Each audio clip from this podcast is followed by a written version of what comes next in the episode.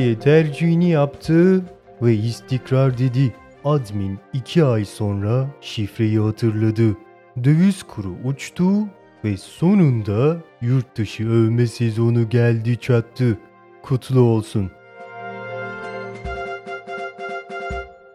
Risk budur, rötarlı da olsa sözünde duruyor ve yurdun dışı çare midir sorusunun peşinden bir anda araba arkasına takılıp havlayarak kendinden geçen köpekler gibi koşmaya başlıyor. Can yeleklerimizi giyip kolluklarımızı takıyoruz. Arkasını yalayıp yurt dışı çıkış harç pulunu üçüncü gözümüze bir diğer deyişle de alnımızın çatısına yapıştırıyoruz. Ve ağzına kadar dolu bir mülteci botuna bu bölüm siz şahane dinleyicilerimizle beraber el ele, gönül gönüle doluşuyoruz. Çünkü risk budur.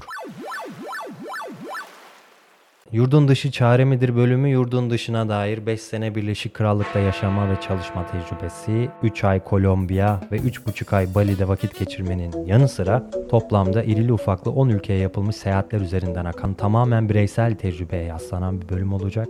Bu bölüm Tinder'dan tanışıp evlendiği İngiliz eşinden 3 sene sonra Kartal Adliyesi'nde boşanmış ve boşandıktan sonra da disipline girmiş.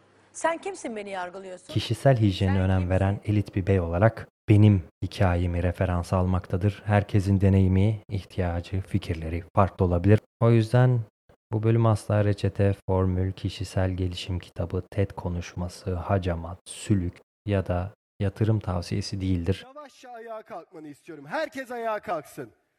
Hadi hızlı. Mutluluğun sırlarını da içermemektedir. Kollarını aç ve zıpla. Gülümse biraz hadi. Gülümse biraz. Ve sarıl etrafındakilere. Yaşadıklarımdan öğrendiğim derslerle kah yurdun dışını delicesine öveceğim. Yeri gelince de Bülbül'ü altın kafese koymuşlar. Bülbül konuyla ilgili gereksiz romantik demeçler vermiş atasözündeki bülbülün samimiyetini sorgulayacağız ve neden bu bülbüle güvenmek zorundayız? Bu gizemi biraz aralamak istiyorum. Anlatacaklarım yurt dışına niyet edip cesaret edemeyenlere ya da konfor alanını bırakamayanlara cesaret olursa, zihninin yarattığı bahanelere fazlasıyla tutunmuş adım atamayanlara ilham verirse, Çipet pet, çipet pet pet pet pet altılı yedili, çipet pet pet pet pet pet bastıra bastıra. açları doyurur, Yapıyor kuş çipet pet diyorlar. Daha da önemlisi farklı temel mutsuzluklarına çareyi mutluluğun başka bir yerde olduğu avuntusu üzerinden çözüm arayanlara farkındalık sağlarsa, meraklısına ufak da olsa destek ve rehber olabilirse görevini yerine getirmiş sayacağım. Kendi kendime beklenti yaratıp onun baskısı altında acı çekme bir spor olsaydı olimpiyat madalyasını da kimseye bırakmazdım diyorum ve ben de hayatımda özellikle Covid ile birlikte bir süre Türkiye'ye geri döndüğüm, dinlendiğim ve tekrar tüm bu tecrübeler ve öğrendiklerimi sindirdiğim, tüm bu bilgilerle yeniden yurt dışına taşınmaya dair taslaklar üzerinde çalıştığım bir dönemimdeyim. O yüzden bu sorunun yanıtını başta kendim için sonra da hepimiz için kolektif adına sesli düşünüyor ve sayıklıyor olacağım. Daha fazla vakit kaybetmeden herkes duty free alışverişini tamamladıysa yeni bölüm başlıyor. Risk Budur'a hoş geldiniz. Şöyle iddialı başlamak istiyorum. Bence insanın kendine verebileceği en iyi iki hediyeden biri, beni tanıyanlar hiç şaşırmayacak. Bir tanesi yurt dışı tecrübesi, diğeri de tabii ki psikoterapidir. Bu kadar kesin cümleler kurmaktan aşırı korkarım ama ikisi de bir şekilde insanın kendini daha derinden tanıması, kendi gücünü fark etmesi ve daha da önemlisi kim olduğunu keşfetmesi için çok güçlü iki yolculuk. En azından benim hayatımda öyle oldu. Birazdan kendi öykümü ana hatlarıyla anlatacağım ama neden yurt dışı deneyimini bu kadar güzellediğimi önce açmak istiyorum. Daha sonra da bu deneyimin gölge yanları, handikapları ve zorluklarına değineceğim. Gölge yanlarına girince de hem kendi hayatımda deneyimlediğim hem de Instagram üzerinden gelen sorulardan da seçtiğim temel zorluklara, challenge'lara bakacağız. E, bu arada şöyle bir müjdem var. Admin'in şifreyi hatırlaması şerefine her bir zorluğu farklı ülkelerde yaşayan Türk ya da yabancı arkadaşlarımla enine boyuna irdelediğimiz bölümler de yolda. Bunu da buradan ilan edeyim. Umarım 6 ay sonra olmaz bütün bu söylediklerim. Onların bu zorluklarla başa çıkma yöntemleri neler? Ne düşünüyorlar? Hikayeleri nasıl ilerliyor, nasıl akıyor merak ediyorum. Bazı bölümler haliyle bu durumda. Yabancı arkadaşlarımla yaptıklarım İngilizce olacak takdir edersiniz ki İngilizce bilenler için gıda, yeni öğrenenler için I de want uh, juice. Hele ben dedim ya I am chicken dedim. Hay Allah'ım ben tavuğum diyorum ben o demek ki Kalk git Allah aşkına. Şu- Allah bana aşkına bak. dur, düzelteceğim. Şey e, portakal. Güzel bir listening olması e, dileklerimle orange juice. yine asla tutamayacağım sözler söyle. verdiğime göre neden yurt dışı tecrübesi Tamam, güzellediğime gelelim. Herkesin bildiği beylik şeylerin dışında sanırım birazcık edebileşeceğim izninizle affınıza sığınarak. Yurdun dışına çıkmak benim için içinde dönüp durduğum hatta suyunun tadını dahi ezberlediğim akvaryumdan dışarı çıkmak. Yani sonsuz okyanusla buluşmak gibi Stop bir deneyim. now. O rengarenk daha önce hiç Damn görmediğim it, I said irili ufaklı stop. balıklar, mercan resifleri, it. uçsuz bucaksız olasılıklar ve stop. daha önce hiç karşılaşmadığım Stop, tehlikeli stop, yırtıcılarla dolu okyanusa atılma duygusu. Tüm bu çeşitlilikle beslenen ya da farklı mücadelelerle karşılaşmış olan kişi bence evrimsel olarak, duygusal olarak, fiziksel olarak her anlamda çok daha güçlü, yetenekli, renkli ve vizyoner hale ister istemez geliyor. Tabii ki bunun istisnaları var. Kurulu düzeni olanlar var. Türkiye şu anda öyle iyi durumda ki bunu hiç kimse maalesef kıymetini bilmiyor. Almanya'da yaşıyorum ben kan ağlıyorum. Oraya girmeyeceğim. Bir diğer boyutu da her farklı ülke ve kültürü bir paralel evren gibi düşünmeyi seviyorum. Ve o paralel evrende benim bir versiyonum olduğunu düşünmek, o kültüre gittiğim zaman o versiyonumla tanışmak beni besliyor, beni heyecanlandırıyor. Diğer bir anlamda da aslında meditatif bir tarafı da var. Kendi benliğimi yepyeni bir kültür ve evrenle karşılaşmış bulunca aslında o yabancılık hissi bana bir adım geri atıp kim olduğuma tekrar bakma fırsatı tanıyor. Ve bu da kim olduğumu daha net görmemi, gözlemlememi sağlıyor. Bu anlamda birçok yönden yurdun dışının şahane bir ayna olduğunu düşünüyorum. Fakat asıl konuya dönersek o zaman soru gelsin. Yurdun dışı çare midir? En doğal hakkım olarak soruya soruyla cevap vermek istiyorum ve diyorum ki neye çare midir? Ne belli? Cevap veriyorum evet çaredir. Bu bölümün de sonuna geldik. Bu aslında başlamak için en doğru soru gibi geliyor bana. Çünkü basit ama cevabı epey derin olabiliyor. Tam olarak neye çare aradığımızı bilmek rotayı netleştiriyor. Buna şimdilerde çok daha derin ve bilinçli olarak yeniden bakabiliyorum. İlk yurt dışına gidişim bu kadar bilinçli bir yerden değil. Bence tamamen tepkisel. Çünkü mutluluğun başka yerde olduğu avuntusu çoğumuz için geçerlidir. Yani hayatımızdan memnun değilsek nerede olursak olalım başka yerde mutlu olabileceğimiz avuntusu bize iyi gelir. Nuri Bey'in de çok haklı olduğu gibi ben de hayatımdan memnun değildim. Kendimi evimde huzurlu ve güvende hissetmiyordum ve mutluluğun başka bir yerde olduğu fikri parantez içinde avuntusu bana çok iyi gelmişti. Kimi arkadaşlarım için bu gidiş bir kaçıştı. Benim açıkçası pek de umurumda değildi. Kaybedecek bir şeyimin olduğunu pek düşünmüyordum. Ve her şey şöyle başladı. Siyah ekran üzerine 9 sene önce yazısı belirir. Antalya'da oyuncu olarak çalıştığım tiyatro yerel seçimlerde siyasi olarak el değiştirmişti. Aynı yıl sonunda üniversiteden mezun olmuştum. Can çekişen bir ilişkim vardı. O son nefesini verdi ve bitti. Ve her yaz olduğu gibi tüm bu dramatik değişikliklerin ardından Kaş Kalkan'a geldim. Ne yapacağımı pek bilmediğim bir ruh hal içindeydim. Son 20 yılda her seçim sonrası olduğu gibi artık bu ülkede yaşanmaz, kaçmak lazım tonunda bir hava esiyordu çevremde ve Yine herkes yurt dışı övmelere doyamıyordu. Ben de bir gün bir akşam kalkanda tamamen rastgele bir yürüyüş sırasında hiç tanımadığım bir adam bir barın önünde bana selam verdi. Ben de ona selam verdim. Durduk yere kendi hikayesinden bahsetmeye başladı. Bana Manchester'da yaşadığından, orada bir telefoncu dükkanı olduğundan, yazları kalkana geldiğinden vesaire vesaire gibi şeylerden bahsetmeye başladı durduk yere. Öyle rahat ve kolay bir yerden anlattı ki hem beni iştahlandırdı hem de Manchester'da bir hayat kurmanın çok da zor olmadığı gibi bir his bıraktı bende. Farkında değildim o an ama sanırım Manchester'da hayat fikri bir tohum olarak zihnime o gün düştü. Çok tuhaf bir karşılaşmaydı. Sonra o adamı bir daha ne gördüm ne de rastladım. İngiltere Manchester bana Arif'in Manchester'a attığı golü ararken bile yanlışlıkla yolumun düşme ihtimali olan bir yer gibi hiç gelmemişti.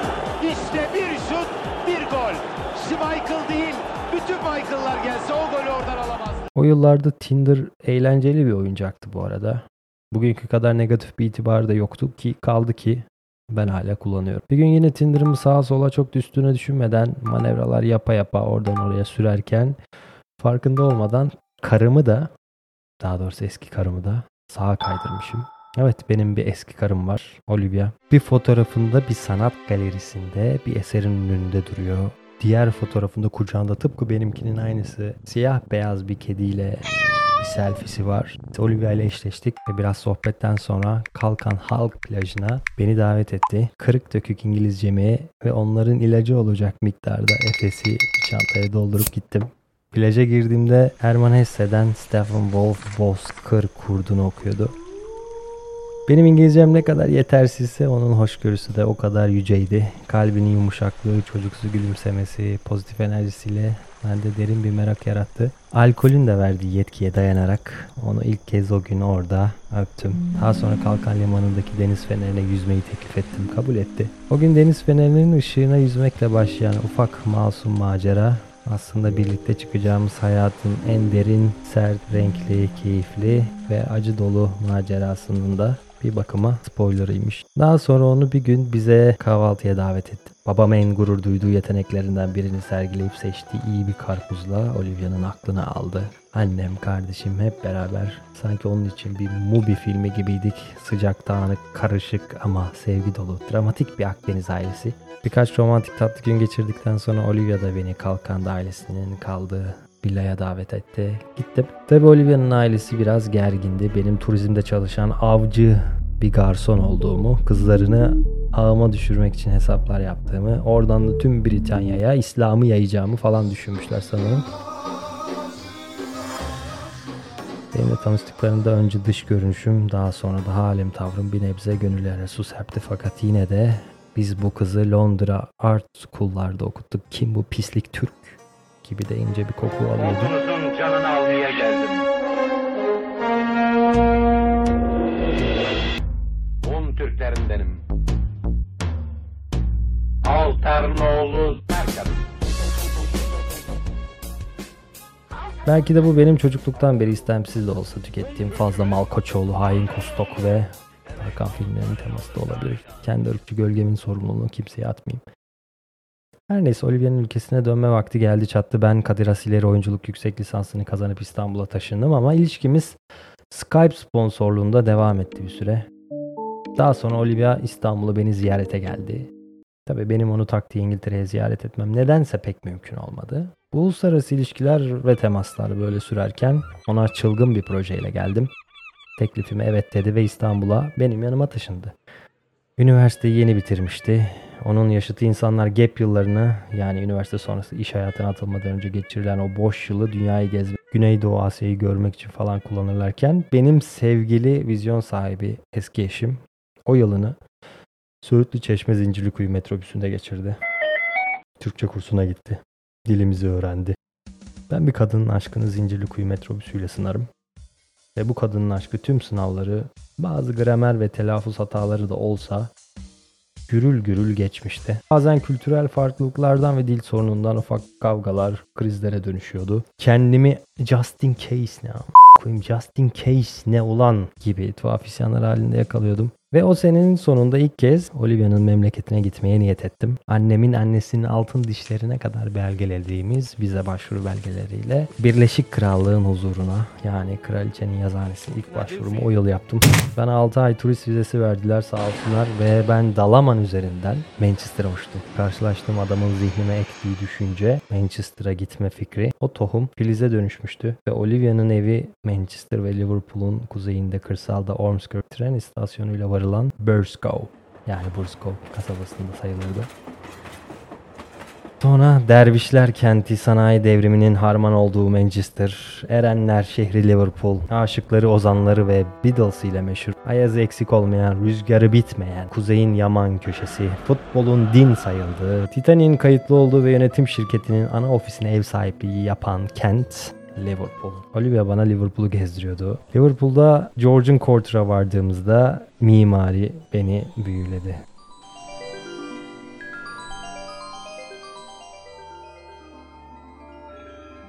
Sanki çocukluğumda aradığım, acı çektiğim her şeyin mimariyle ifade bulmuş hali gibi bir yerdi. Georgian Quarter Liverpool kentinde bir mahalle. Büyük Anglikan Kilisesi'nin hemen yanında aşırı simetrik ve estetik evleriyle düzen, tasarım, refah ve planlama harikası bana güven ve huzur veren Liverpool'un en sevdiğim köşesi. 1783'te inşa edilmiş Rodney Street'i gezerken ya acaba burada yaşamak nasıl bir his diye içimden geçirmiştim. Çünkü bu gerçeklik hayalimin çok ötesindeydi. Tam bu noktada başladığımız yere geri döneceğim. Yurt dışı çare midir? Yurt dışı neye çare midir? Daha sonraları terapi seanslarının üstüne çalıştıkça bulduğum aslında dermanını aradığım dertler tam da burada benim için belirgin hale geliyor. Orada olmayan güven, planlama, huzur, refah, estetik ve daha da önemlisi her şeyin arkasında bunlardan sorumlu ortak akıldan güç alan bir güvenilir otoritenin eksikliği. Aslında ben bunların farkında olmadan bilinç dışında çaresini aradığım dert buymuş. Bu fırsattan istifade siz de kendi derman aradığınız derdiniz üzerine kafa yorabilirsiniz. İlerleyen bölümlerde kişisel hikayemi anlatmaya kaldığım yerden devam edeceğim ama şunu söyleyeyim hayat öyle büyülü bir akış ki o beni ilk ziyaretimde çarpan Georgian Quarter'da daha sonra tam 2 sene yaşama fırsatım oldu. 39 numara Catherine Street kapı numarası 3. Eğer yolunuz düşerse oradaki anılarıma selam çakmayı unutmayın. Biraz sona yakınlaştım ama. Bak tarih bir şey anlatayım sana. 7 Aralık 1942. Geri kalanını bir sonraki bölümde anlatacağım ama gerçekçi bir yerden konuya yaklaşmamız gerekirse yurt dışında sürdürülebilir bir yaşam kurmanın bence dört temel dönemi var. Bunlardan ilki tabii ki gitmek Wow. ve bence ülke ve vize durumuna göre değişiklik gösterse de en kolay ve çözülebilir olanı. İkincisi kalmak yani oturma ve çalışma vizesi almak. Bu epey çetrefilli olabiliyor yine ülkesine bağlı olarak. Üçüncüsü adaptasyon ve entegre olma dönemi. Temel prensibinin örneği olan Tamamen sabır ve ilişkinin balayı döneminin bitimiyle beraber tarafların birbirini gerçekten tanımaya başladığı dönem. Ve sonuncusu da dördüncü bölüm. Mutlu olmayı başardığımız sürdürülebilir dönem. Bir yere adapte ve entegre olmakla o yerde gerçekten mutlu ve huzurlu olmak arasında ciddi farklar olduğunu deneyimledim. O yüzden 3. bölümde o turist olmanın, yeni olmanın keşfetme heyecanı dönümlenmeye başladığında var olan gerçekliği daha objektif görmeye başlıyoruz. Yaşadığımız yerin başta iklimi, daha sonra hakim değerleri, kültürü, sosyal ilişkileri, dili daha berrak bir şekilde kendini göstermeye başlıyor. Eğer bir yere sırt çantanızı takıp 2-3 ay gidip kalmak, daha sonra da başka bir yerlere geçmek istiyorsanız bu söylediklerim o kadar da önemli değil ama yurt dışında bir ülkede köklenmek, mutlu bir hayat kurmak istiyorsanız Yanlış podcast'i dinliyorsunuz. Çünkü bunun nasıl yapıldığını biliyor olsam zaten bunu yaşıyor olurdum değil mi? Şaka yapıyorum. Artık tekrar yurt dışında hayat kurmak istediğimde tecrübeme dayanarak şu konularla ilgili sıkı bir kendimi dinleme pratiği içine giriyorum. Bir, gerçekten sevdiğim işi burada yapabilir miyim? İki, iklimi bana uygun mu? Bu çok önemli. Üç, kültür ve sosyal kodlar içinde gizlenmiş değerler benimkilerle örtüşüyor mu? Dört, bu ülkede kendimi nasıl hissediyorum? Burada yavaş yavaş dönüştüğüm halimi seviyor muyum? Bu ülke insanlarına benzemek istiyor muyum? Ve 5. Bu ülke benim hangi taraflarımı besliyor, hangi taraflarımı tetikliyor? Biz Türkiye'den kaçmak istiyoruz. Bir yolunu bulsak hemen gideceğiz. Bunlar bizim için çok lüks konular. Yeter ki buradan gideyim. Her yer buradan daha iyidir. Bundan daha kötü ne olabilir? Giderim insan gibi yaşarım, insan gibi para kazanırım. Bedeli neyse katlanırım Oh yeah. falan gibi düşünüyor olabilirsiniz ama bu kafayla gidip mutsuz olan geri döndüğünde de artık oradaki standartlara da alıştığı için döndüğü yerde çok da mutlu olamayan o kadar çok örnekle karşılaştım ki başta aynaya baktığımda olmak üzere. O yüzden gerçekten ülkede canına kasteden bir tehlike olmadıktan sonra kaçma motivasyonuyla yurt dışına gitmek bana artık sağlıklı ve sürdürülebilir bir fikir gibi gelmiyor. Sürdürülebilir kelimesini yeterince cümle içinde kullandığıma göre vegan kızlar beni eklesin. O yüzden yurt dışına gitmeden önce çok sağlıklı adımlarla ne yaptığını bilir bir şekilde sağlıklı niyetlerle yola çıkmak bana daha anlamlı geliyor. Ünlü satranç Grandmaster'ı, dünya şampiyonu Gary Kasparov Master klasında şöyle diyor. Bunu izlediğimde inanılmaz sevmiştim. Diyor ki ne yaparsan yap kişiliğine uymalı. Oyunu doğal içgüdülerinize karşı oynamaya çalışmayın. Doğal içgüdülerinizi bilin ve onlara güvenin. Oyunu kişiliğinize karşı zorlamayın. Hayat ve satranç karar vermekle ilgilidir. Karar vermenin kaynağı tam olarak kim olduğunuzu bilmemizle ilgilidir. Oynadığın oyun seni rahatsız ediyorsa, eğer zevk almıyorsan ve ve daha da önemlisi yaratıcı potansiyelinizi serbest bırakamıyorsanız zaten kaybeden taraftasınız demektir. Kim olduğunuzu içgüdülerinizi hiçe sayıp sadece hayatta kalma duygusuyla ya da kaçma motivasyonuyla yurt dışına kaçarsanız tırnak içinde uzun vadede bence mutsuz olmanız kaçınılmaz. Ama mutsuz olmak akıllı bir insan için de çok faydalı. İçinde engin bilgiler barındırıyor bence. Ben hayatımda bu kadar mutsuz olmasam kim olduğumu hatırlayamayabilirdim. Kim olduğumu önemsemeyebilirdim ya da